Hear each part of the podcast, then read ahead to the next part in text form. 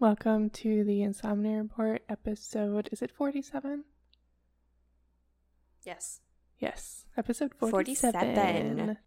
Uh, I forgot how to do this. It's been so long. If this is your first time, do I say? Would we say our names first, or do we say the podcast Mm, first? I think we said podcast first. If this is your first time listening, wait, wait. This is the. end.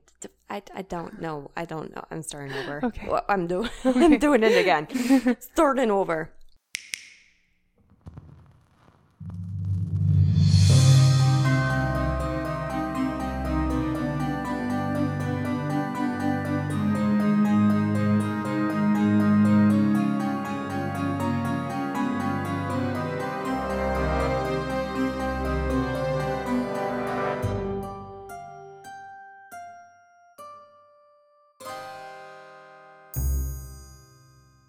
Good morning, good day, and good evening.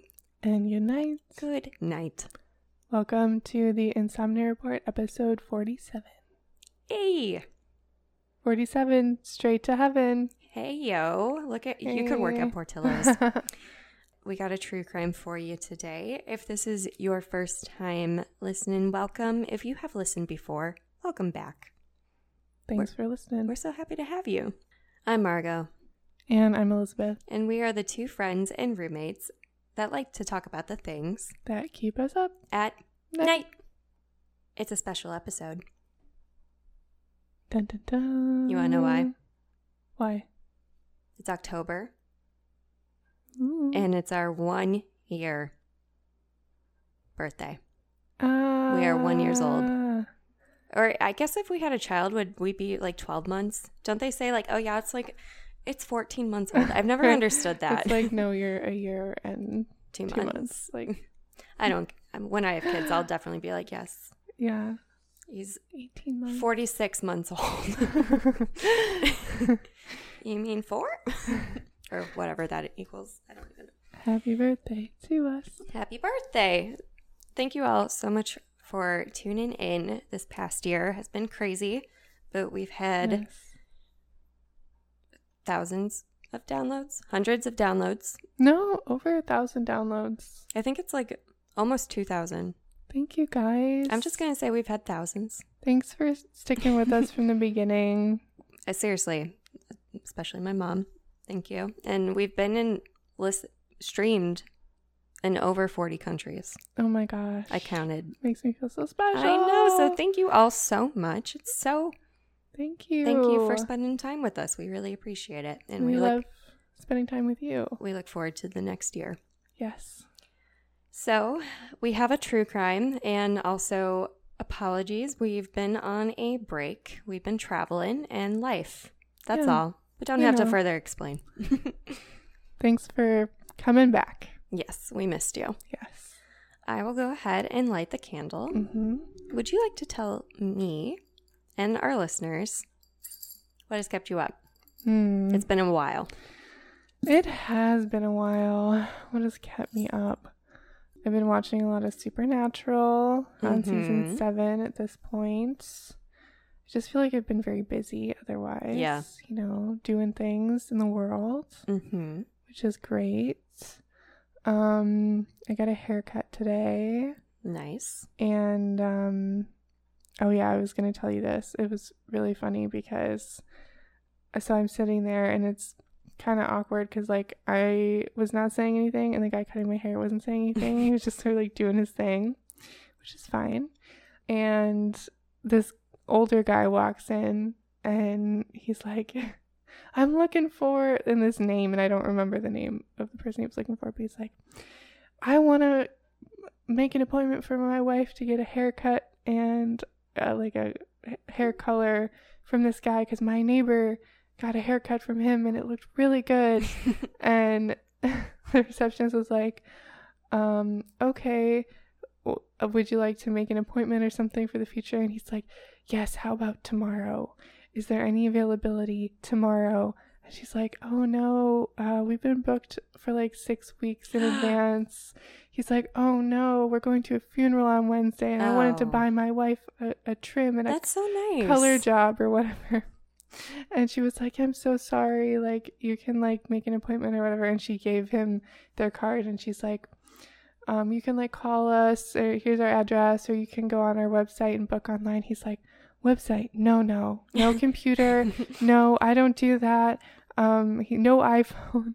he was like, "I'm 89 years old. Oh. All my friends are dead. Who am I gonna text?" and, me, Oh, and me and the guy cutting my hair both at the same time were like, "Oh." My heart. Oh, I felt so bad. He he Oh. was just like, you know, it was cute because he just like had no idea. You Right. know, he was just like, I want a color and a cut for my wife tomorrow. That is so but cute. But it was so cute, and he was just like going on about how he used to own a beauty store, blah blah blah. Oh, And I love I was like, oh, and he didn't look eighty nine to be honest. He looked Good a lot him. younger, but Ugh. yeah, I was like, oh, sorry, dude. All right. Uh. if anyone out there is drinking, raise your glass to to that man. Cheers to this man. Cheers to the 89 year old technology afraid man. All his Um, friends are dead. Oh, that's so Oh. sad. I know. I love him. Me too. Oh, yeah, that would that Uh. would certainly keep me up. Yeah. um, How about you? Um. so our last episode, um, we talked about Frog and Toad, Mm-hmm. and in my first grade sing, we sang a song about Frog and Toad, and that has been stuck in my head. Oh my god. and I've been trying to find it, and it's not on YouTube, but there's like a claymation movie or TV show of Frog and Toad, and I didn't really like it because I didn't like the voices they were doing, hmm and it wasn't very good claymation. Like I'm sure it was fine. I bet it took a long time. Like who am I to judge? But it just wasn't what I wanted Frog and Toad to be. And like this song was like Frog and Toad together, they really are a pair. If you see one of them, the other will be there. it's like it's been stuck in my head ever so since we talked about that. So Oh my gosh, the lyrics reinforcing the fact that they're definitely a couple. they definitely have a thing for sure. I mean, Uh, I mean, we said it last time that with the tandem bike. I mean, come on, Yeah. you know. You know, it's it's great. I love that journey for them. Me too. Oh, wait, one second. I, I need to grab something super quick. What's up? so Sorry. Okay. Take your time. God, it's a birthday cake. What? Oh my god. Wait. you have. Wait, what? Where did you get that? I got it at school and then I decorated it. Oh my god. When did you decorate that? when you were doing your research. Oh my god. oh my god, that's so cute. We Wait, we have to have take a picture of it. Okay. Right. Maybe I just wanted birthday cake, Elizabeth. Maybe you don't have to question why there's birthday cake in the fridge. Hey, I would never. I would never. Anyway, uh, happy birthday. Yay. Yay. Okay. Cool. that line of Frog and Toad, though, only part of it I remember. oh, I don't remember any other lyrics or whatever. that's okay. Anyway, yeah, Frog and Toad. Was there anything else you wanted to update us on? Um, so I went to San Francisco and Yosemite. It was a Mm. very fun time, especially because first trip in a while that really got to unplug. Mm-hmm. My boyfriend and I went to Alcatraz, and it wasn't necessarily what I expected just because we booked the night tour, but the one I was thinking of was the like full package tour, but they weren't offering that. Mm. Or it, it was like a smaller group, and you actually had a guide, where this was kind of more of a self guided tour, and you were there Mhm. for like an hour, but it was still very cool Mm. but it just wasn't it was kind of like you go in you make a loop and you you left so Yeah. but i went into the cell that was supposed to be like the most haunted one in the whole Mm. but they had it it has okay so it has two cell doors Mhm. which i think is crazy but it has like the typical bars and then it has like what looks like you know one of those freezer doors where it just like oh my god. yeah. So they have like two cell doors if you're in the hole or whatever.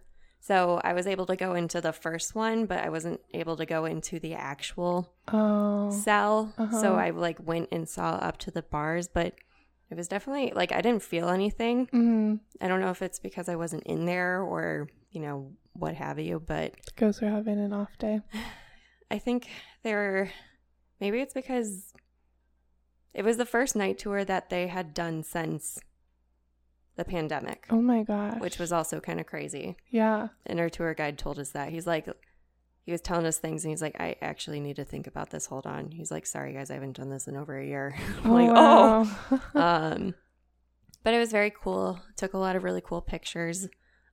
It was the only day that was kind of cloudy and rainy, so it was kind of ominous, like coming up to Mm, it. But something very interesting that I didn't know about was, I think in the, don't remember what year, but a bunch of local Native Americans went to Alcatraz when it was shut down and tried to take it over. So they actually like graffitied on it saying that, Oh. you know, they wanted the land. And it was Mhm. very cool. And it's something that I kind of want to look into Yeah. more. Wow. But you could see like the writing on like the, I think, water tower. So it was very cool. I had no Oh, idea that's like that was there. Yeah. but something to look into further. But I don't remember more. But it was cool because on the audio tour they actually had um, former prison guards and Mhm. former inmates talking on it. And it was Wow. obviously very long ago because most of them are, I think, dead Mm-hmm. because it closed in the '60s, right? Mm-hmm. I think so. Anyway, it was a good time. Yosemite was fun and beautiful, but we couldn't go to all of it because of wildfires. Um, Mm. And for whatever reason, they weren't running the shuttles, which I was also disappointed about. Mm-hmm. I'm not trying to just complain. I had a very good trip, but I wanted to go to Sequoia National Park and it was closed. Mm. And then there was a Sequoia section in Yosemite, but with the shuttle, it would only be a two mile walk to get there. But since they weren't running the shuttles, it would be a 10 mile walk. So we didn't go because that would have been a lot. It would take all day, and, we, and then you get stuck there. and then you'd have to go 10 back. Yeah. No. Yeah. No. Or was it 10 miles round trip? Still. Still a lot. Still a lot. It's anyway, a lot. That's a lot. had a good trip. I uh, don't think that I'm ungrateful, but those were like the two main things. Um, yeah. but it was really fun and we ate good food and I went to a Giants game and I saw Kris Bryant Oh, hey, Kris. because I missed him because he's not in Chicago anymore. Mm. Um, let's see. I digress. Okay. Would you like to tell me his tale? Sorry.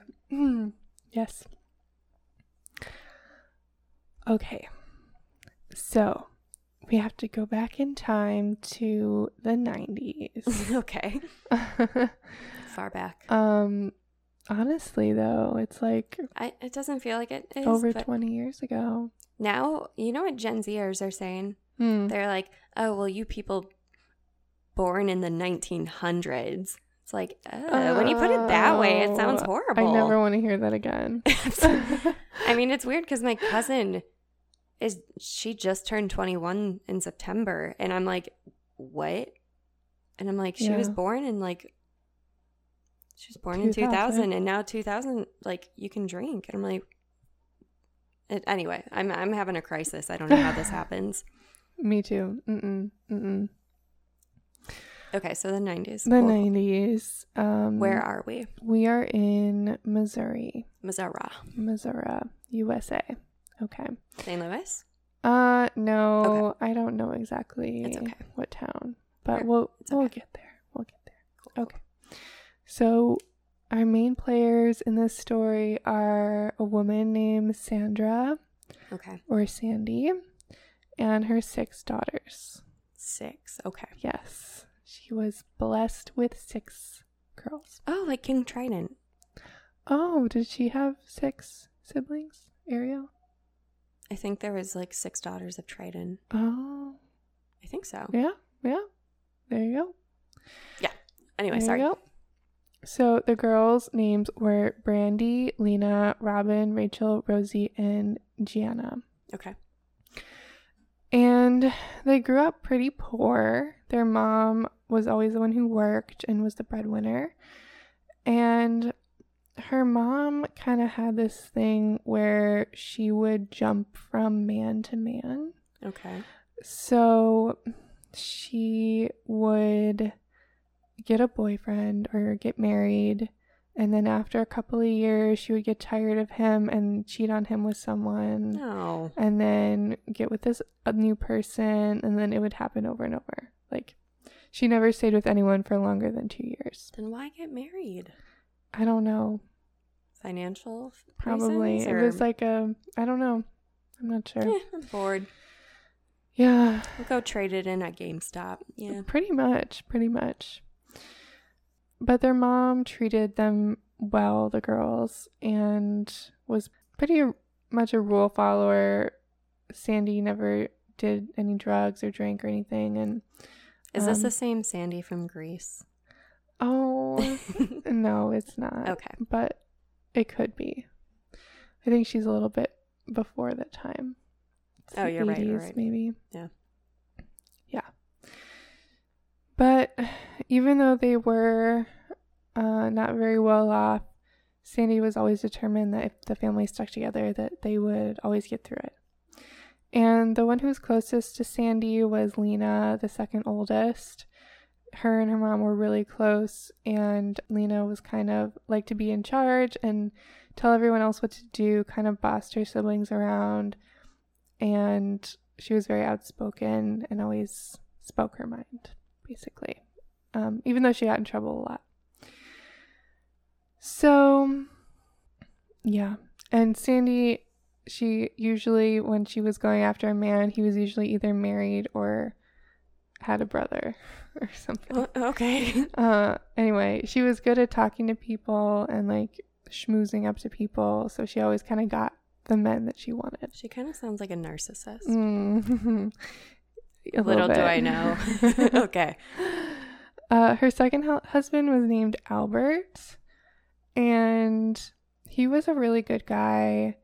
The kids really liked him, and he helped raise them while Sandy was in school to be a nurse. So he would take them out to do activities like sports and like, you know, playing at the park and stuff. And he was just like very chill, and the kids really liked him and liked being around him.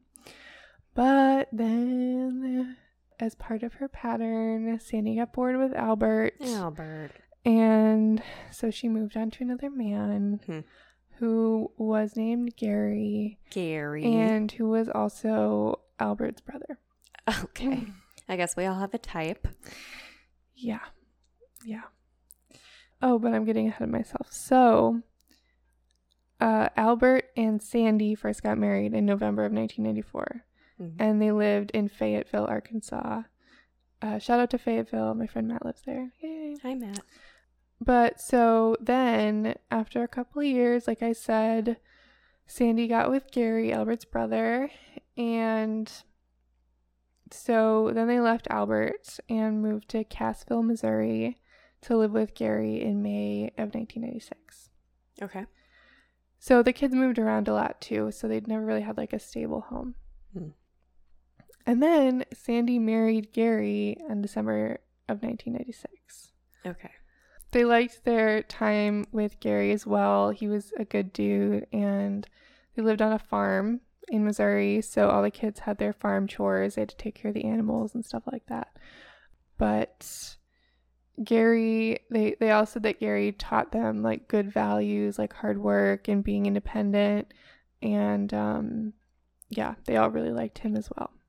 So Gary and Albert's parents raised some good boys. Aw. Okay, but was Albert okay with his brother marrying his wife? No. Because I can't Um, imagine that. I feel like that'd be awkward at Thanksgiving. Like, Oh, can yeah, you pass the gravy? And it's like, I don't know, Gary. you married my wife, Gary. Pass Um, that along, huh?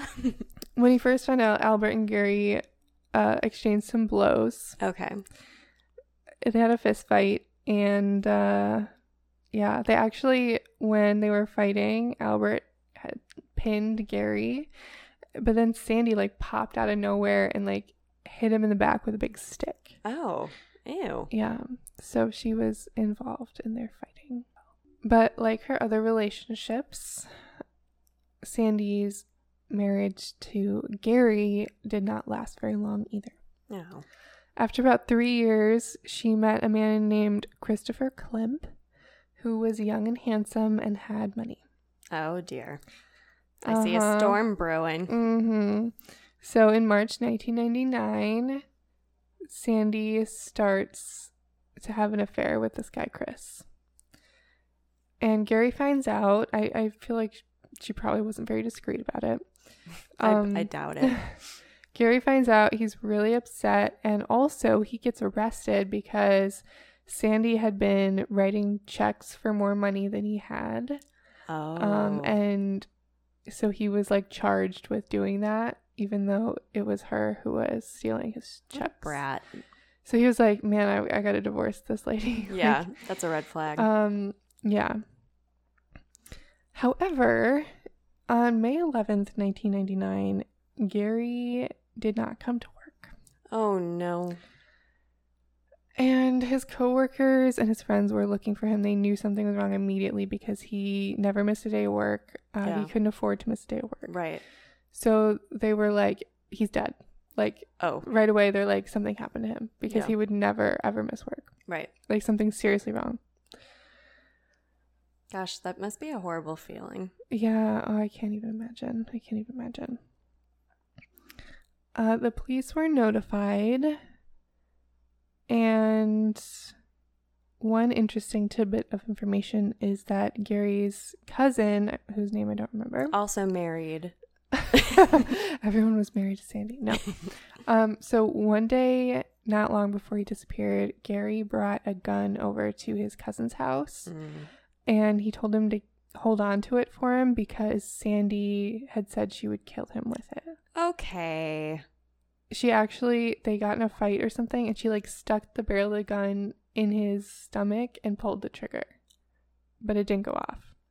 Oh my Um, god. and- Cuz Gary was like, "Oh yeah, I always keep my guns unloaded." Smart. So, I know, right? Responsible gun owner. Jeez. But so then his cousin opened the gun or whatever. I don't know how guns work, but like opened it and was like, Gary, there's a bullet in here. Um, and he was like, no, like I always, no, no. I always unload my gun. Like I never, I would never keep one in there. And um, he was like, no, like this is, and he takes it out, and it was kind of like leaking gunpowder or something. so it was defective. So yeah, so it didn't go off. And so Gary was like, "Oh my god, like if that had been good shell, I wouldn't be here right now." That gave me. I, do you see my arm? Do you see my arm? I don't like that. I am not a Uh, fan. Oh, I Gary. know. Oh no. I know. So he thought when Sandy pulled that trigger that she knew and he knew that the gun wasn't loaded, but in fact it had been loaded and he just didn't know because it didn't go off. that bitch. Okay. And that was the last time his cousin saw Gary. No. File police report. Stop. Run Yeah. away. Go to Yosemite. You'll be safe. Unless Sasquatch gets you, uh, then I can't help Oh, you. yeah. Nothing you can do about that. Sasquatch can't can't. I feel like he just might be misunderstood. You oh, know, I'm I'm sure he is. I'm sure he's not that bad. No, you know, I'm sure he's fine. he's like, come on, guys, my feet aren't even that big. he's just chilling. He's just chilling. We can't I- judge him. I- I'm so sorry. So, in May May 13th, two days after Gary disappeared, the police were notified that he was not home and mm. not going to work.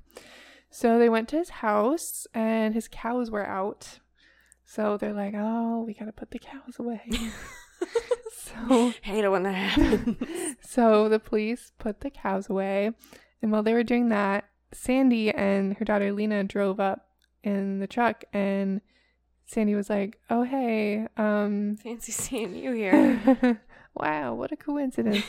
um, she's like, "Oh yeah, I, I meant to call you guys. My husband hasn't been home." in two days. Wait, so they were still married? I guess they n- didn't get a divorce yet, Okay. but So- he wanted to get divorced. I see. Mhm. So they were all still living together. Mhm. Okay. Got yeah, it. Got it. exactly, exactly. Oh, hey, I'm sorry. it just completely slipped my mind. Yeah, oh, I um, meant to call you. He wait, I didn't call you already? I'm sorry. I thought I did. Oh, so weird. weird. so she said that Gary had gone to a place called Diamond, Missouri to buy some fighting roosters, which one cockfighting really like no, don't do that. That's that's bad. That's That's illegal, I think. Well, not only is it rude, it's probably illegal. Yeah. Yeah. And yeah, so she was like, "Yeah, I guess I'll file a missing persons report. Since you're here, you I know, should probably do that." maybe. Yeah. So she did. She did. Only because they were there. She probably wouldn't have otherwise, I bet. So a week went by, and the police obtained a search warrant to go through Gary's house because they didn't really believe Sandy's story. And she was there and didn't really want them there, but of course she had to let them search. And they found that none of his stuff was in the house no clothes, nothing. It looked like he had never ever lived there. Okay. Yeah. And so they couldn't really find anything. They did find a checkbook in the name of Chris, the younger man she was having an affair with. I see. And two days into the police investigation, Chris moved into the house. Sandy. Convenient. Mm, Okay. hmm Ew. The police then asked Sandy to take a polygraph, and she said, If you find a body, I'll take a polygraph. Oh my god. So she didn't want to. I don't like this woman. Um, me neither. Bad vibes. No, no. The police then interviewed the daughters, and Lena, in particular, was very hostile towards the police because she was the one who was closest to her mom, and Okay. she was like, "Something bad will happen if we talked to the police." Blah blah blah. She told all the sisters not to say anything to the police Mm, about okay. anything.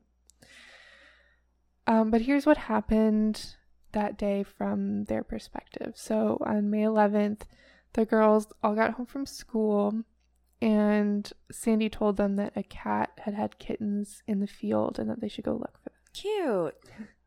So they all ran out there except for Brandy, um, because it was her job to milk the cows. So she had to go do that. No kittens for you. No, that was her job. And but she needed to get into the house to get her supplies to milk the cows. And her mom like wouldn't let her in. And so Uh oh.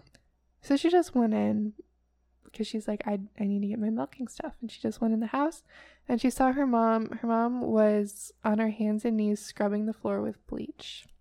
Okay. Uh she was wearing shorts and she had her hair in a ponytail and the girls had never seen her wear it in a ponytail before. She does not wear her hair in ponytail.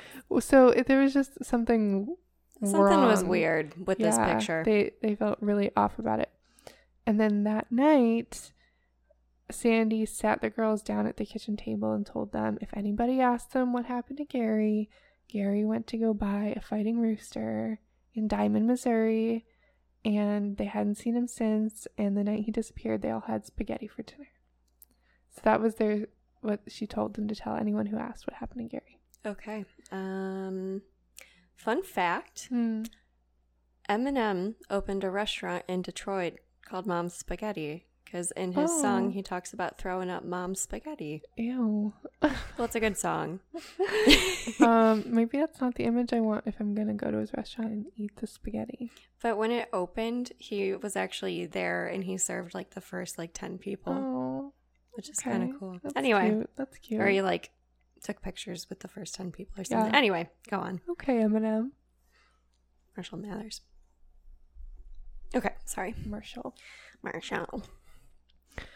So that night, Lena's job was to make sure that no one came out of the bedroom. They were all in the all the girls were in the bedroom together. Robin, though, one of the other sisters, looked out the bedroom window Oh dear. and she saw Sandy and Chris pulling something big, kind of like struggling to move something. It was a rooster. if only, oh my god. Um, and she recognized that it was Gary because she saw his boots that he had on. No. Even though she saw this, Lena kept telling them, "You you couldn't say anything. You can't say anything," because Lena thought that if they told about what what they saw or what they knew or what they suspected, that they would all be separated. Oh. So she was like, "We can't tell anyone because we can't let that happen." Mm. So after that night, the family moved to St. Louis for a year, and Sandy and Kris got married. Hooray. then they moved to a town called Sligo, Missouri in August of 2000. Okay, wait. So the police had found like nothing. hmm Okay. Yeah. Okay. Nothing. Cool. Yeah. Not cool, but okay, yeah. cool. Yeah. Nothing. Affirmative. Like understood. hmm Okay. 10 4. Roger that. Right. So aye, aye, Captain. they moved to Sligo and Lena was living at home with Sandy, her mom. and she was working as well, but her sisters could tell something was really wrong with her. She started getting into like drugs and stuff and she was like really sad all the time and kind of like mm. spacey. And ultimately everyone thought that like she just couldn't handle like what she knew and she felt like Oh. she needed to keep it inside but she like couldn't because it was like too big so she told one of her boyfriends about what she knew about gary and he was like you need to tell someone Right. like this is eating you alive and also his family should know right. what happened They deserve to know.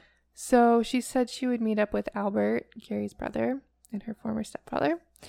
So on June 23rd, 2003, Lena met up with Albert. She was 17 at the time. And Albert had a recorder that he wanted to record the conversation. With her permission, or did she not know? I think she knew. Okay. And so he was like, What happened to Gary? And Lena was like, er, No, he said, Who killed Gary? And she said, Mom. Oh. And what Lena said happened is that Gary. Okay, well, first of all, content warning violence. Okay. So she said that Gary was sitting on the couch eating scrambled eggs Oh. When Sandy walked out of the kitchen and shot him two or three times in the head. Oh my God. So that obviously killed him. And so then Sandy wrapped his body in plastic and hay strings and dragged him to her bedroom and locked the door. Oh my God. That's when the girls got home from school. And that's when she told them, don't come in the house. Right. Go find this cat, who that probably didn't even exist.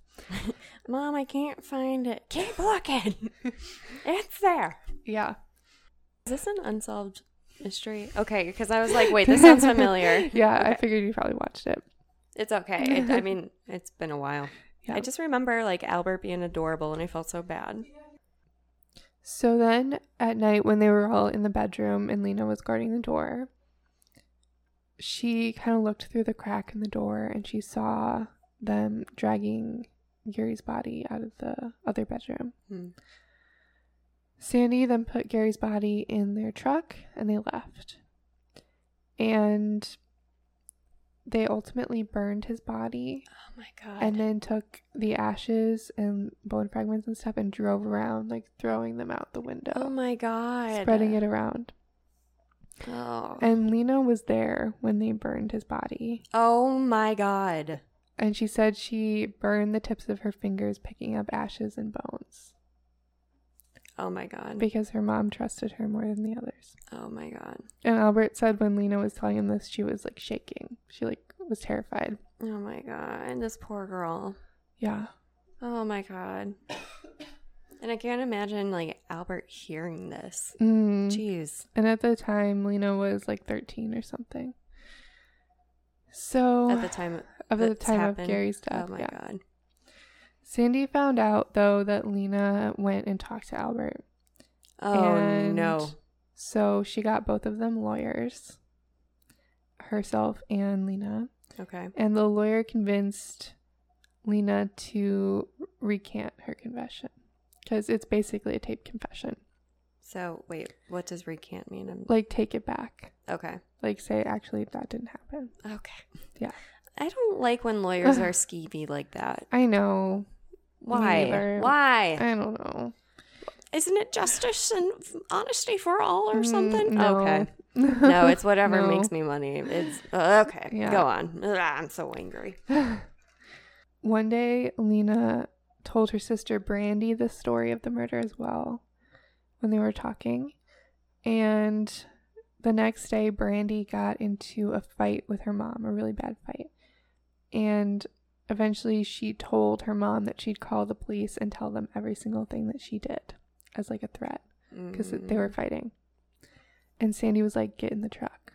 Oh no. So Brandy got in the bed of the truck, and Kris and Sandy got in the front, and they drove. It's like the middle of the night, and they drove down the road, and eventually they stopped. Kris got out of the truck and pointed a gun to Brandy's head, Oh my god. and she was like, "Holy shit!" So she jumped out of the trunk truck bed and was like screaming and running around the truck, and she saw her mom, Sandy, in the truck, not even looking at her, looking like straight ahead, just like not looking at her. What is wrong with people? I know, That is I don't I, I'm so upset. I know. I'm so disgusted. so Brandy's idea was she had to get in the truck by her mom because Kris wouldn't shoot her mom. Like he couldn't shoot both of them. So she got in the truck and she like held on to her mom really tight because she's like he can't shoot both of us and she was begging her like please don't let him hurt me, please don't let him hurt me. And eventually Sandy told Kris like don't hurt Brandy. What the f- And French Kris toast. put the gun down and they drove back to the house. like okay. Like I can't even like that's I- That's, like- disgusting. and that's ter- that's terrifying. Like I couldn't I couldn't be around them anymore. They're monsters. Mhm. They're horrible. Oh my god. But then she didn't bring it up again because she was so afraid. Well, yeah, know. I would have run away. Yeah, Screw that. right. And that's basically what Lena did too. Like she never talked about it really with them because she didn't want anyone to hurt her or anything. Um so on November 3rd, 2003, Lena had a baby. No. her son Coulter. Lena got a bunch of jobs, and Sandy would watch Coulter while she I was working. no no no. okay, Lena. Lena, let's I know, talk. I know. Do do not leave your child Mm, with this monster. I know. Okay. I All know. right. Go I feel like everyone was kind of in denial at this point. I guess that would be the only way you could cope with it. Yeah, That's all I can think of. I don't know. Okay, I'm go. Uh, I'm, I don't know either. Christ. Okay. But one of the weird things was that Sandy was like weirdly obsessed with Coulter because she had six girls and she always wanted a son. Oh, boo hoo. So she would like make him call her mom and Ew. stuff. And it was like super strange. She like really wanted to raise this child. Like oh dear. like take it take him or whatever. Um okay. In 2006, Lena was planning to get married and she wanted to be like financially independent from Sandy. But Sandy was like, "Oh no, like mm, I don't know because I don't like that. then if she's financially independent, Lena could kind of do whatever she wants, right? So, Um, she's an adult. yeah, but that would mean she could like go to the police again or something like that. Okay. And there was they had a very tense relationship at this oh point. Oh my god. Well, uh, yeah. Mm. So, on February 14th, 2006, Brandy shows up to Lena's apartment, but Lena isn't there. Oh no. her boyfriend slash fiance question mark uh jason who she lived with there said that she ran away with another guy to florida Um. Okay. and he knew that because sandy told him that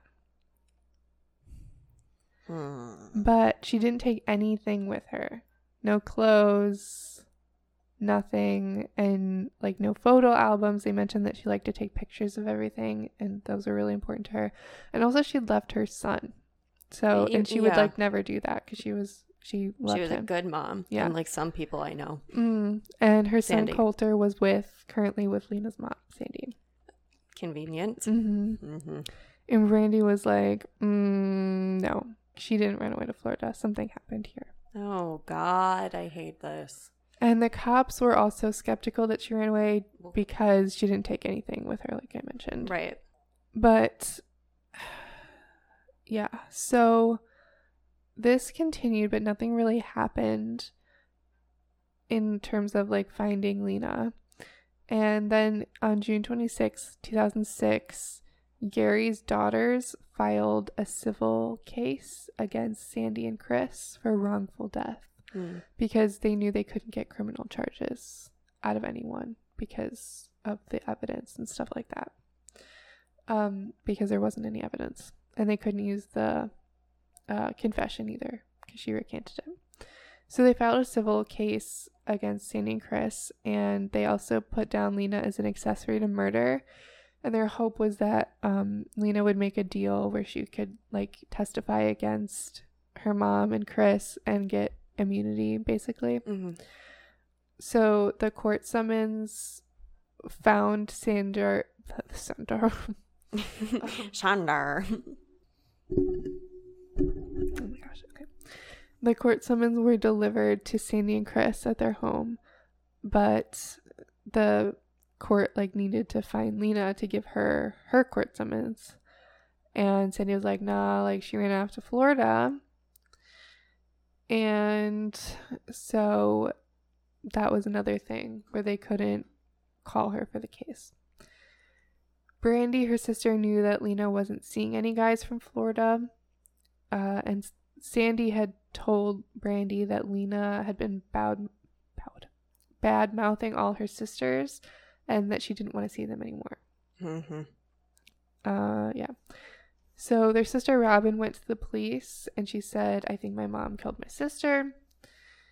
Robin put up missing persons flyers of Lena around town, but Sandy paid her younger daughters $5 apiece to take them down. What? What trash? What actual trash? And what innocent person would do that? Right. like, don't Put those down. Those are her? offensive. Like, And it's your daughter. I know. Oh my God. I know. So Robin called Sandy and was like, I knew, like, I know you did something to Lena. And I'm going to find out and make sure you get punished for it. Right. And Sandy was like, Oh my God, no, I didn't. How Why dare you, you accuse me of that? that? Oh, no. I'm sorry that you're I'm jealous your of me. mother. yeah. Oh my God. So the motive, if there, if if Sandy did kill, kill Lena, the motive would have been one that the trial was coming up and she was afraid that Lena would spill the beans because she knew exactly what happened and she was the only one. And also the fact that Sandy really wanted Coulter, her son. Mm. And obviously she couldn't get him any other way. After right after Lena went missing, Sandy filed abandonment charges so that she could raise and have custody of Coulter. Okay. So, fast forward to 2013, a judge heard the lawsuit against Sandy and Kris from Gary's daughters. Uh, but Lena's confession wasn't allowed to be used as evidence, as I mentioned, because she took it back. Mm. But Sandy's children testified against her, including Brandy, talked about when they pulled a gun on her and things like that. Uh, and it was very emotional and moving. And Kris and Sandy were found guilty of killing Gary. Oh, yay. They were ordered to pay $7 million to Gary's daughters, Wow. but they've not been paid yet. Oh. And they don't get any jail time. Wait, they're not in jail? No, because it was a civil suit, not a criminal suit. Uh, So they've been formally like accused or charged with I- causing the death of Gary, but they can't do anything other than the damages, basically. Even though they they probably can't even pay that, so it's more like a symbolic thing. Okay. Mm, I don't understand our justice system. me neither. It's so stupid. I'm so con- I'm Because like everyone knows that they did it, but they can't actually. they're literally labeled as it. a murderer, Mm, but the make it make sense. It doesn't. I can't. I can't. Oh, I don't get it. I'm sorry if that made your ears bleed. I don't know what that was. It's just frustration leaving my I body. know, it's I'm so upset. Elizabeth, I'm so mad. I know. Me too. Oh my god. Okay. Uh, okay. So Sandy and Kris got divorced the year after that in 2014. oh, it wasn't working out. Mm, oh, no. oh no, you got okay. Her longest relationship, though. Wow. Sandy remarried. No. Surprise, surprise. Ew, who would do that? And still has custody of Coulter That's disgusting. Mm, I hate it. to this day. Was was she ever found? Well, no.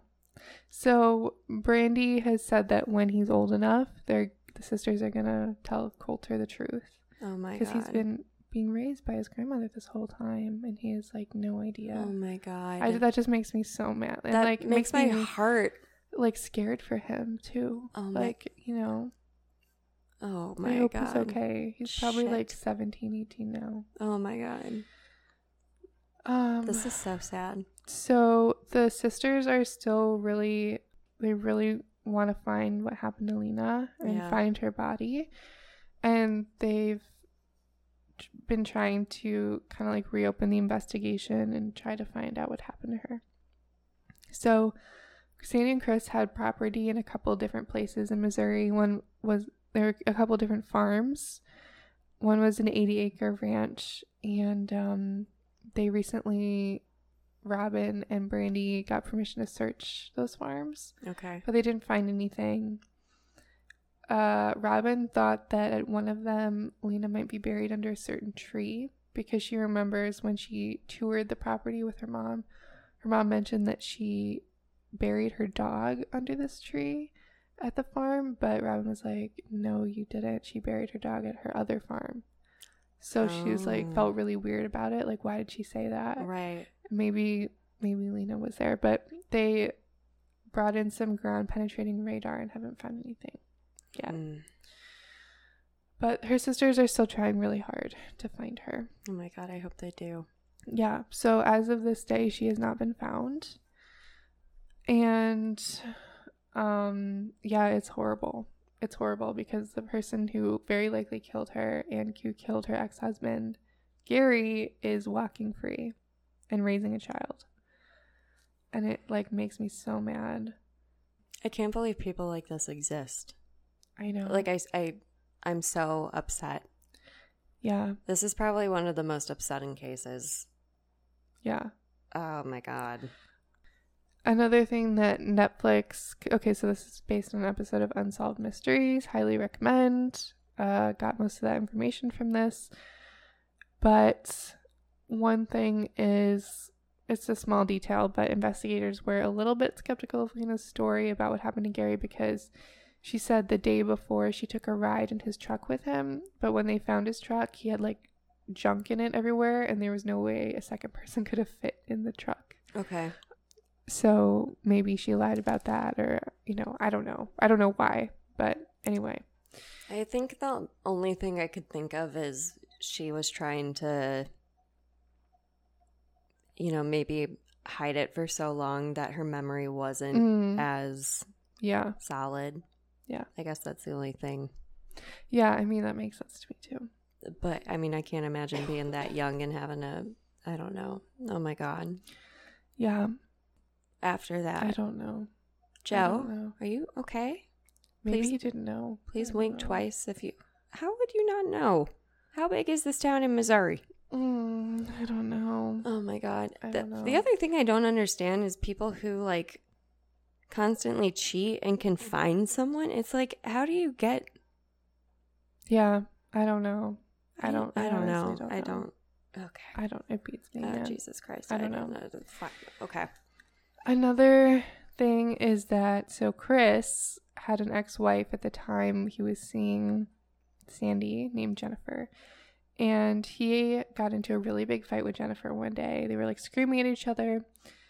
And he said to her something along the lines of like I can't worry about this now.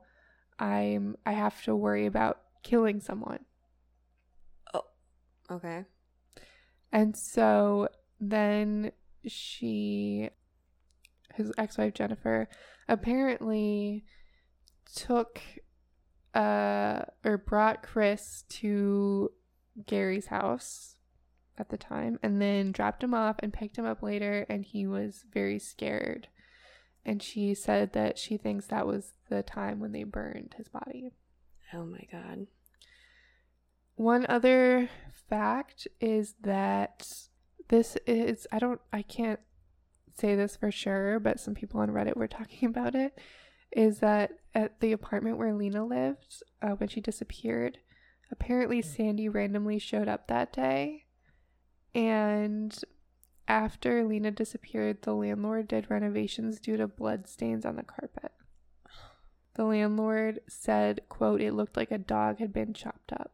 Oh no. Because there was a giant blood stain. But he didn't tell the police because he was unaware of the suspicious circumstances.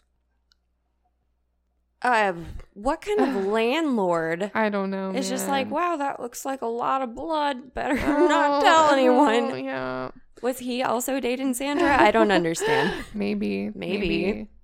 Maybe Sandra was the landlord. I I don't don't know. Jesus, I'm so mad at so many things right now.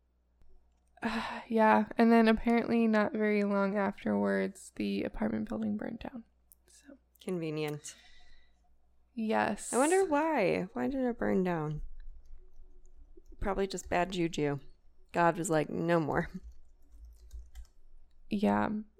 So if you know anything about this case, what happened to Lena, you can send a tip at unsolved.com slash tips. And please do. Please come forward with information. Oh, That's it. God. That, I hated it, but you did a great job. I just, oh my gosh. Thank you. I You know what I'm trying to say? Like, it was so, oh my gosh. I don't like the situation. Your storytelling was good. Okay. It's, you know, okay. Mine's also a downer, Hmm. but I guess that's to be expected during Yeah. True Crime Day. So, um, buckle up, I guess. yeah. and just content warning it's it's pretty graphic so i apologize i tend Thank to you. i tend to stay away from graphic ones just because i can't stomach it but i i didn't realize this one was as graphic Mm. as anyway okay. Okay. coincidentally i'm going back to japan uh in in today's tale and we are in a western suburb of tokyo and it's December 30th in the year of 2000. The Miyazawa family was getting ready for ringing in the new year. And across the world, it's a big celebration. And Elizabeth and I are very big fans of New Year's Eve. We've been mm-hmm. celebrating it together for many, many years. But, you know, everyone gets a fresh start and a new beginning. And it makes me think of Forrest Gump when that one, like, prostitute or whatever says, Don't you just love New Year's? Everyone Oh, gets a second chance. She Love that movie. Such a good movie. And then Lieutenant Dan gets, like, angry later on, but I don't blame him. He had a hard life. Okay. um, so this family is made up of 44 year old Mikiko, who worked at, as a marketing consultant 41 year old Yasuko, who was a teacher. They had a nine year old daughter named Nina, and she was very bright. She was a year ahead in school and she liked ballet. Oh, And they have a son, six year old Ray, and he actually had a learning disability, but he was still deeply loved by everyone in his family. So they were all incredibly close. And like I said, they lived in a sub- suburb of Tokyo called Setagaya in the Kamisoshi Gaya neighborhood. They moved to the neighborhood in 1991, and at the time it was a really kind of thrive, thriving and bustling neighborhood. It had over 200 families living in this subdivision. However, over the years, families started moving out. It kind of, I'm not necessarily sure if it was just taking a turn or if there was an economic reason, but one reason is because the city was expanding this park nearby, Mm. and a lot of the families in this area were selling their home to the city so they could like expand. Got it. So where there was once, you know, this lots of families and a, a really great to raise your kids and everything, and there was once 200 families. Now there's only four. Oh my gosh. And one of those families included Yasuko's sister. Mhm. Uh, her name's Anne, Anne's husband, and Yasuko's mother, Hakuro. So they actually lived in sort of like a townhouse situation where it was one big unit, but there was a dividing Mm. wall and like two front doors. Gotcha. So it's like you couldn't go visit the aunt unless you like left your house, you know? Mhm. So, very close family, literally. Mhm. And the reason so many people were moving away, like I said, the city was planning on developing the park nearby and expanding it, so people were leaving. And both of the families were actually um, planning to move in the spring of 2001. They had actually sold off the property back to the city, but they waited so long because Yasuko was hesitant that the kids would not really adapt at a new school or they were comfortable where they were. And, you know, especially because of Ray's disability, they weren't sure how he would adapt. So that's why they waited, but they decided in the spring they were going to leave. On the 30th, uh, the family was running some errands. They went to the supermarket to start preparing for the New Year's Eve celebration. Nina was next door at grandma's, um, you know, watching TV. And then around sometime in the early evening, uh, the family picked her up and they went to their part of the home. They had dinner, they watched TV together, and they went to bed. Mhm. On the morning of the 31st, uh, the grandmother, Hakuro, gives her daughter a call, but the line doesn't go through. Hmm.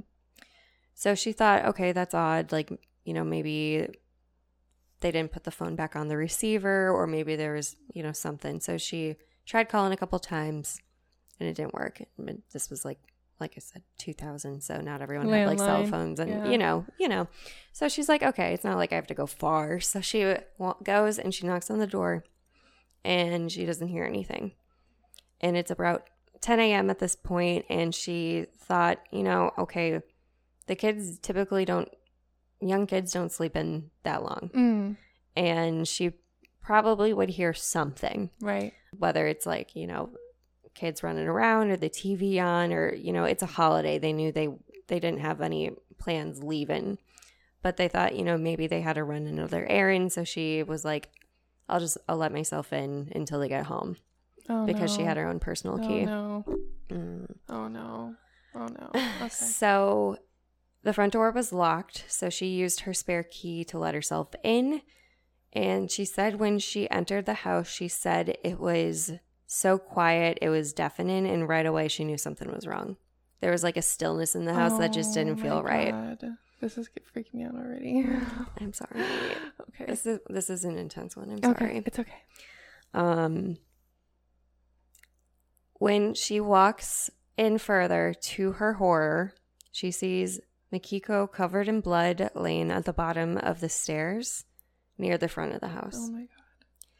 So she she freaks out and instinctively she runs upstairs to try to find, you know, the rest of the family and she finds Yasuko and Nina next to each other. They were Oh. also covered in blood and blood was everywhere. Oh my god. She said she even like reached out and like felt them for any sign of life. Oh. And then she went into Ray's bedroom, and unlike the rest of the family, he was strangled, not stabbed, but he was Oh. also dead in his bed. Oh my god. I know. Poor babies. I know. Oh my god. And normally I don't like to do ones with kids either, so I'm sorry. Oh my gosh. and I can't imagine the mother finding. Oh my god. oh my god! I, like I can't. I don't even. I- Yeah, I, can't even imagine that. I can't either. oh my god. So the police are called and they arrive on the scene and they begin their investigation and they there's a lot going on. There's you know on the second floor there are bloody footprints all over Oh. and the home was an absolute mess, but no windows were broken and none of the doors were broken into. So they thought this was very weird, but they were Mm. able to piece together what they believed had happened. So they believe that whoever this killer was was able to enter through the second story window to the bathroom by climbing a tree and then pushing in the window screen because it was adjacent to the park. So they Mm. thought someone Mhm. nearby probably intruded. And you think you're safe on the second floor of your bathroom because it was a smaller window. This really freaks me out because I think of like one day if I have a family or something. I know. like how can you prevent this from happening? Because it just seems so. I I, mean. I don't know the whole story, but it just seems so random and like people I know. breaking into your house. I that's terrifying. yeah. It's, Oh my um, god. I, I can't.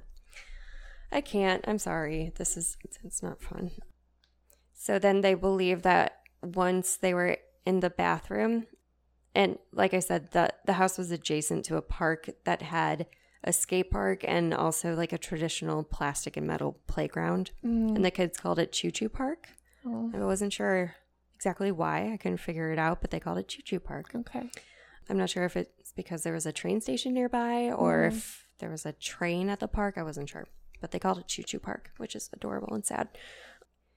So when the killer then entered the bathroom, they walked across the hall and it was Ray's room. Mm. So they police believe that Ray was the first one to die and he Mhm. strangled him, which is Mhm. why it was a little different than all the others. Mhm. It's like, why would you kill a six year old sleeping in their bed? What kind of monster Oh my god. are you? I, I'm sorry, it makes me sad I picked this one. But so at that point, it was believed that Mikiko was working on the first floor in his office and he heard something that sounded weird. So he rushed upstairs to figure out what was going on. At that point, he was stabbed multiple times with a sashimi knife, which is like a sushi knife. Oh my god. It has a really long, thin blade. Oh my god. And he was, I'm sorry, he was stabbed so many times to the point that part of the knife actually broke. And he then either fell or was pushed down the stairs, which is Oh how he ended up God. where he was. Okay.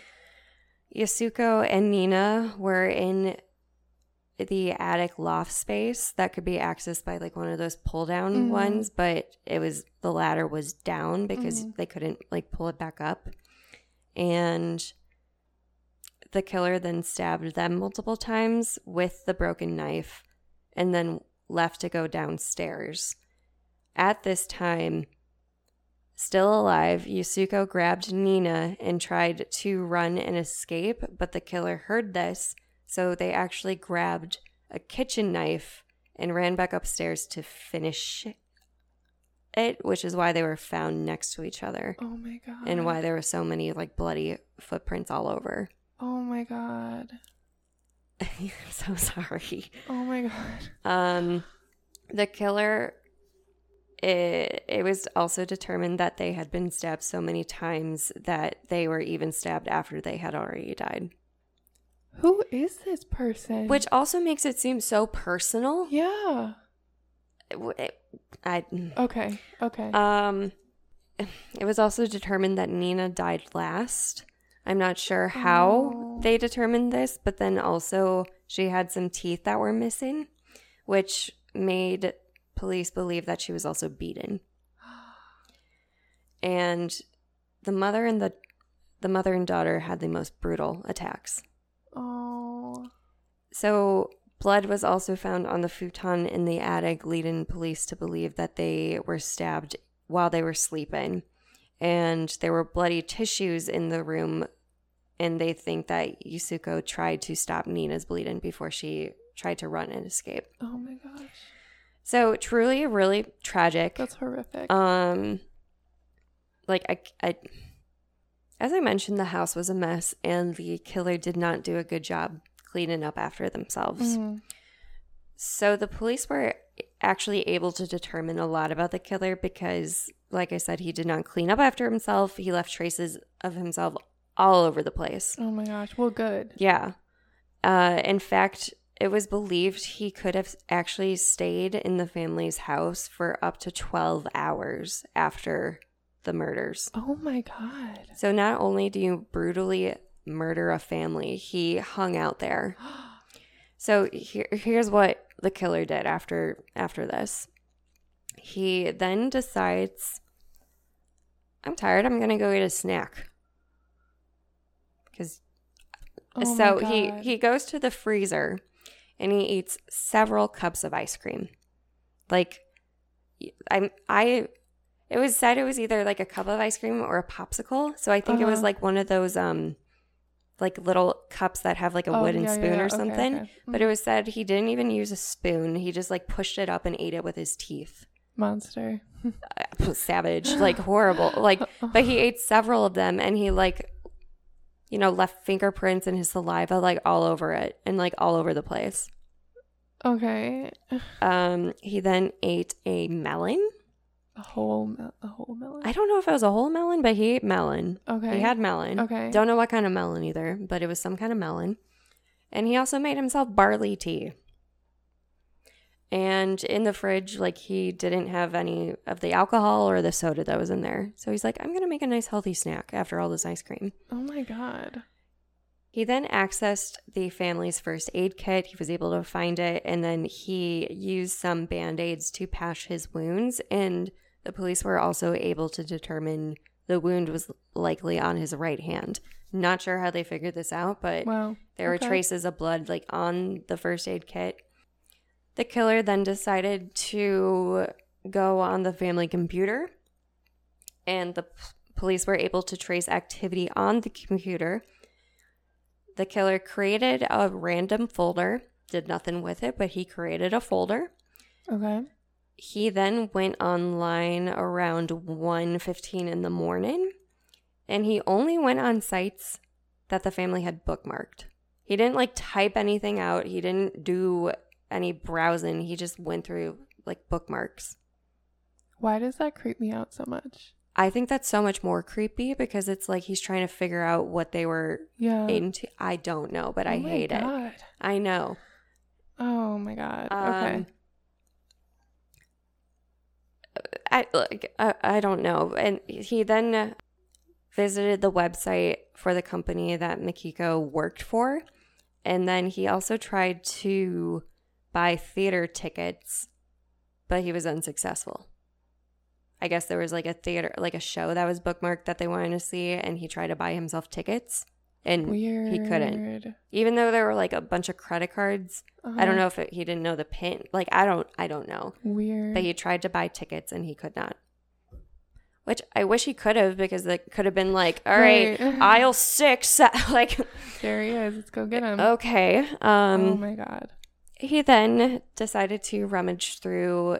He found their like storage room or what have you. Um, not sure if it was a closet, but it had like a bunch of drawers and cabinets and and stuff. So he decided to rum- rummage through all the family's documents, kind of as if he was trying to find something. Or I Hmm. don't know what his thought process was, but basically he just ripped out drawers, like and paper was all over the place. He even took a drawer filled with papers and he dumped the entire thing into the bathtub. Okay. Okay. He also emptied out the contents of two of Yasuko's purses, Mikiko's wallet, a set of keys, a towel with the covers, uh, the killer's blood smeared on it, another empty cup of ice cream, all into the toilet. He put all of that into the toilet. You know what else they found in the toilet? What? The killer's shit. He literally took a shit and left it in the toilet. Ew. This one, this next fact is a little grosser. Oh, okay. Just letting you know. Okay, just tell me. They were able to ter- to determine what he had eaten that day. Uh huh. He had string beans and sesame seeds. Yeah, there you there you go. Okay. Great. Yeah, so the police tested the poop and he had string beans and sesame seeds. He also took a nap on the family's couch. And it was believed that he probably escaped. He could have been there up until 10 a.m., like up until the point the grandma like knocked on the door. oh my god. So they couldn't really tell, but there was also a ping that the internet went off around that time too. So they they are not sure if you know something triggered it with like the Mm. movement or if he was on it a little bit before. So not really sure, but they did like have a ping, but there wasn't any like serious activity. Mm. So kind of weird.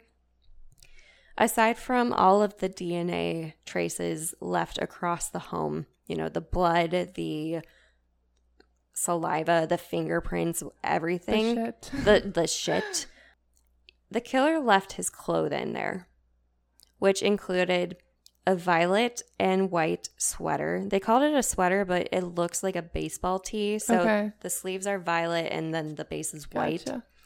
an olive green hip pack or a fanny pack, hmm skateboard grip tape, a gray knit bucket hat because it's you know the 2000s. Mm, bucket hats. They're coming back. I, mm, I mm, not sure about that, but Okay, okay. um, a black puff jacket from Uniqlo, a plaid scarf that had traces of the cologne still on it.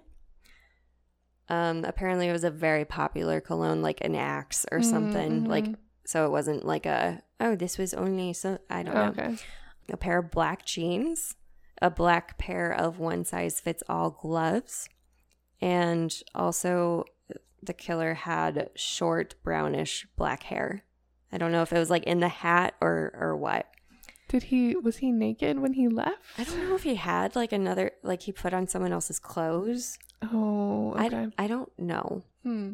but literally an entire outfit Oh my god. was left, unless he just did that to mess with people. I don't know. The killer's footprints were also all over the home, as mentioned. And what's weird is they were in a shoe size that was not only uncommon, but not sold in Japan. Because, like, Jap- Japanese or Asian people have smaller feet. Mm. So it was too big to be like a common shoe. So he wasn't Japanese. So, more on that later Okay. Okay. kind of um it but they also determined that it was like a Korean brand Oh. um the shirt that the killer was wearing what's even weirder it was determined don't know how they determined this either only 130 of this like particular shirt were ever made and sold and Hmm. they were only able to track down like 12 owners of this shirt. Also, don't know how they figured that out. I wasn't, because I was like, oh, well, if it was like an online order, whatever, but I don't, it wasn't as popular and the Yeah. 2000, Yeah. in the 2000. um, additionally, in the fanny pack, now this is, this is weird.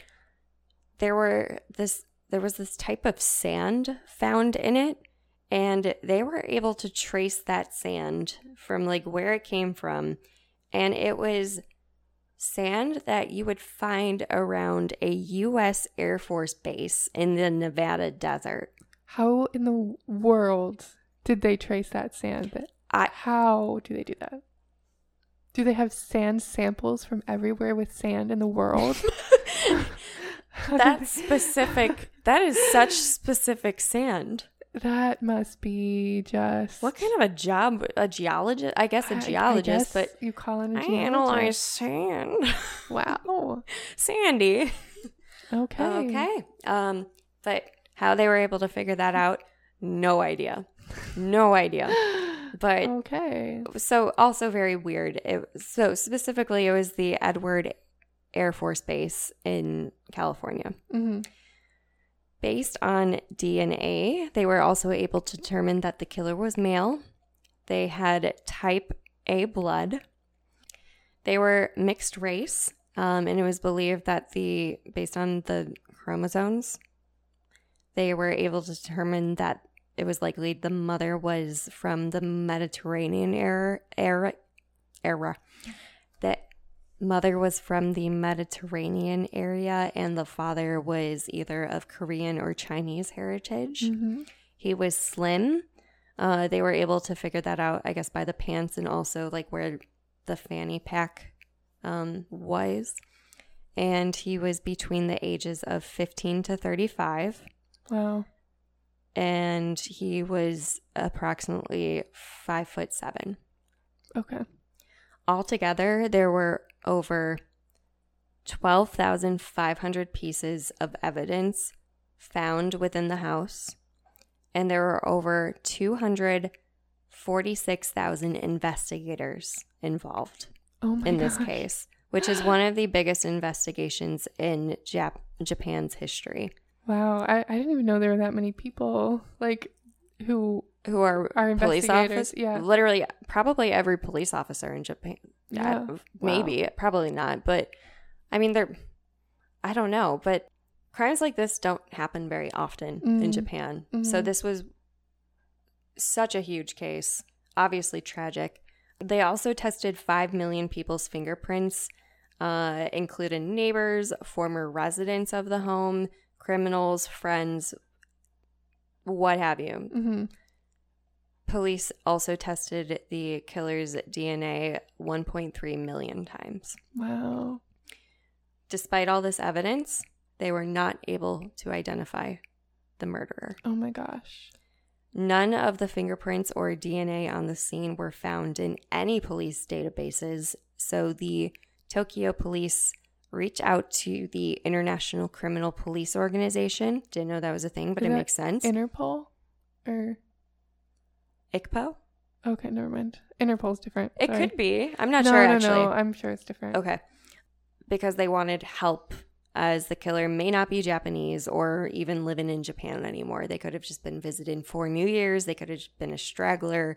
It kind of leads them to believe they were Korean because the shoe was Korean and based on the DNA.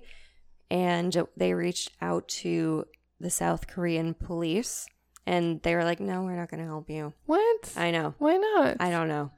Korea. Oh my god. Come on. I so I don't know. They're like, okay, you're SLO.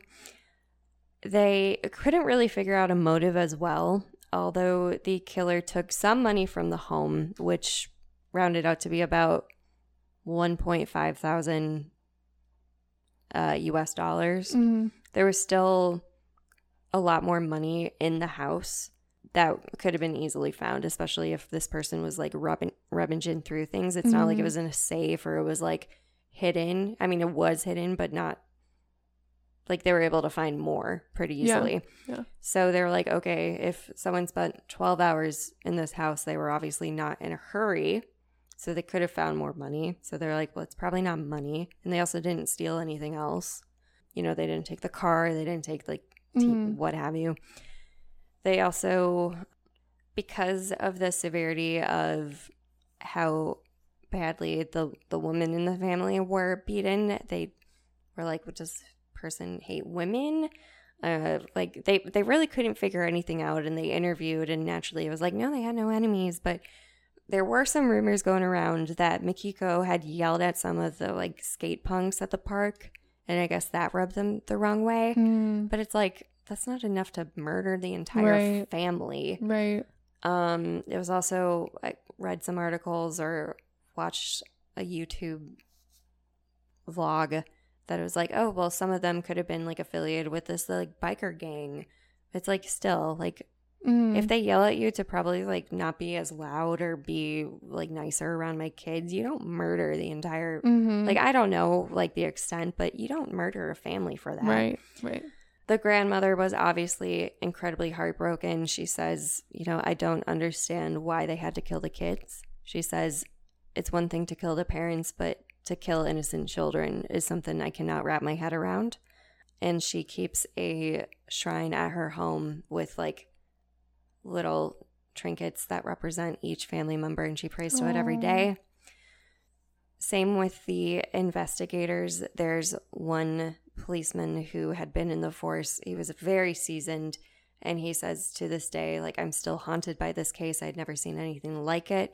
And he's still haunted by the family's faces. Oh god. And he said in an article, there's a difference between someone who dies because they're sick or something happened to them versus someone who dies with murder. They do not look the same. And he says he can't get that oh out of his head. And he's since retired. And every single year he goes back to the family's house and um, all of the police officers uh, in the Tokyo Metropolitan Police Department make annual visits to the site and honor the and to honor the lost lives. In 2015, there are still 40 police officers that work on this case full time. It hasn't been solved. It has not been solved. oh my god. I know. What? I know. oh my god. And as of 2019, there are at least 35 full time police officers trying to figure this out. Like, that is the only thing they work on day in and day out, and they still can't figure it out. I know. And they have so much evidence. They have, which makes me so, obviously, I'm mad, but it's like, it's like this person knew, you know, that they, they like, they literally pooped. They left all of the ice cream all over. They like slept it. Like, it's like, what kind of a narcissistic psycho, like, what kind of person? I don't understand. And it just seems so random. Yeah. Oh my god. With all of the clothing pieces that they were able to find, they created these ads um, to try to figure out, like, did, like, if people saw someone wearing this or, like, have you recognized this outfit or something like that. So they put it on a mannequin and they made these, like, flyers. So that's, like, what the killer left Mm. behind Mm-hmm. And then that was like their home so they basically had an ad like this is like where it happened this is the time like this is what they were wearing Huh. Interesting. to try to get like spark interest Yeah, yeah. but i guess because it's winter it's like okay well people are wearing coats it's like not as Yeah. it's harder to to tell but Mm-hmm. as and what bothers me too is like you know there are only four families living in the area at the time so it's not like you live in a big Mm-hmm. suburb where it's like oh well i saw a car go by you know Right. So unfortunately, it's it's um still not solved. It's truly one of the the most heartbreaking cases I've heard of, um, and it's just so eerie because it just seems so malicious, obviously. But the fact that they stayed in the house for so long Mm-hmm. creeps me out. Oh, I cannot. To no extent. No. Yeah. It's just like such a fu to like the fam. I don't. Everything about it upsets me. So it's so sad. I my heart goes out to the family. Um, you know, I hope they're all, at least all four family members are in heaven together, and they can't. I I just there are no words. But um, wow. they did tear down the family's home because the Mhm. other family members left and because the park is being built and because it had been vacant it was starting to like decay and, and Mhm. crumble so i believe it was torn down recently um but you know i think they're going to build something at the park to honor the family i'm Mhm. not entirely sure if that's true but the police department still um i know the chief officer that was kind of leading it still keeps in contact with the grandmother and Oh, good. um they all i don't i just i can't imagine this one's gonna stick with me. yeah Oh my gosh. today was a rough one y'all i'm so sorry Oh. we gotta tell each other when we're gonna have rough ones so one of us can do one that's i mean it, there's no light ones in true crime i Yeah. guess but jeez uh, sorry Wow. i Oh, know thank you. I can't believe it's unsolved. I can't believe that. I know. That's that's what makes me frustrated too. They literally found thousands of pieces of evidence. yeah. I wonder if like genetic genealogy could help them. That's what I'm hoping. hmm I mean, there was plenty of DNA, Yeah.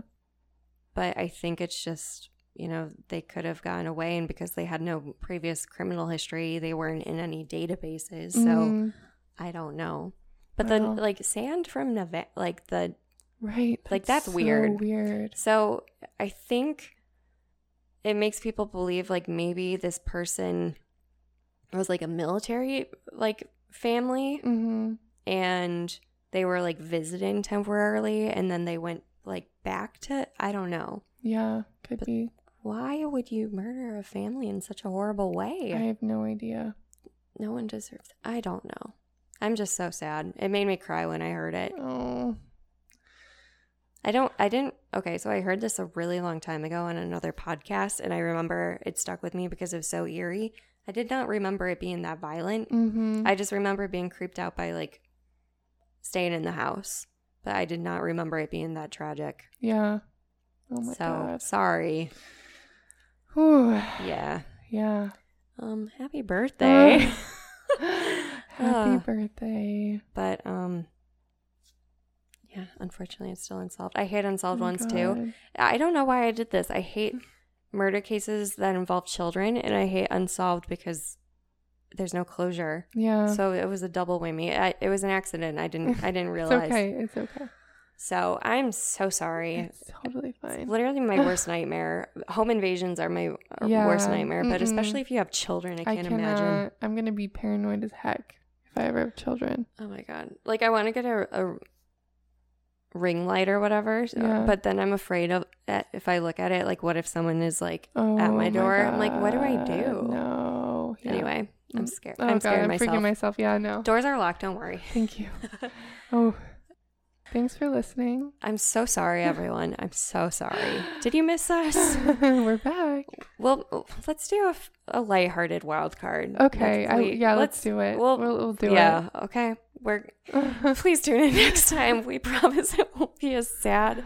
oh. Oh Jesus, I'm so sorry. Um, hearts go out to all the the families. I'm so sorry, Gary. I'm so sorry, Tammy, and Colton, Lena. Lena, and Kyler, Caden, Colton is the kid. Colton. I think. Okay, I don't know. my heart goes out to all the families Me involved. I'm just I'm so sorry, and I hope justice is served. And if your name is Sandy, I hate you. Well, Sandy, like that specific woman. I'm sure other oh. Sandys are fine, but I don't like that one. yeah. Anyway, Thanks for listening. we would love to give credit to the artists that have helped us. I don't, I, I feel like I need something else to end on. I'm so sorry. Okay. We would like to thank the artists that have helped us. Our music is composed by Colin Whitlish, and music production is by Justin Toom. And our cover art is by Erica Chase. Would you like to tell them where to find us? You can find us on Instagram, Twitter, Facebook, and send us an email at theinsomniareport at gmail.com. Send us your ideas for stories we can cover, or send us your own personal stories. We'd love to do a listener episode. Thank you all so much for being here, and thanks for joining us on our first birthday. It was kind of a downer. This was a horrible birthday party. My Oh, goodness. man. All right, we'll make up for it in the wild card. It's fine. We will. All right, stay safe out there. Please. Uh, stay sleepy, but safe, and be kind. And And stay spooky during the spooky season. yes, enjoy. Good night. Good night.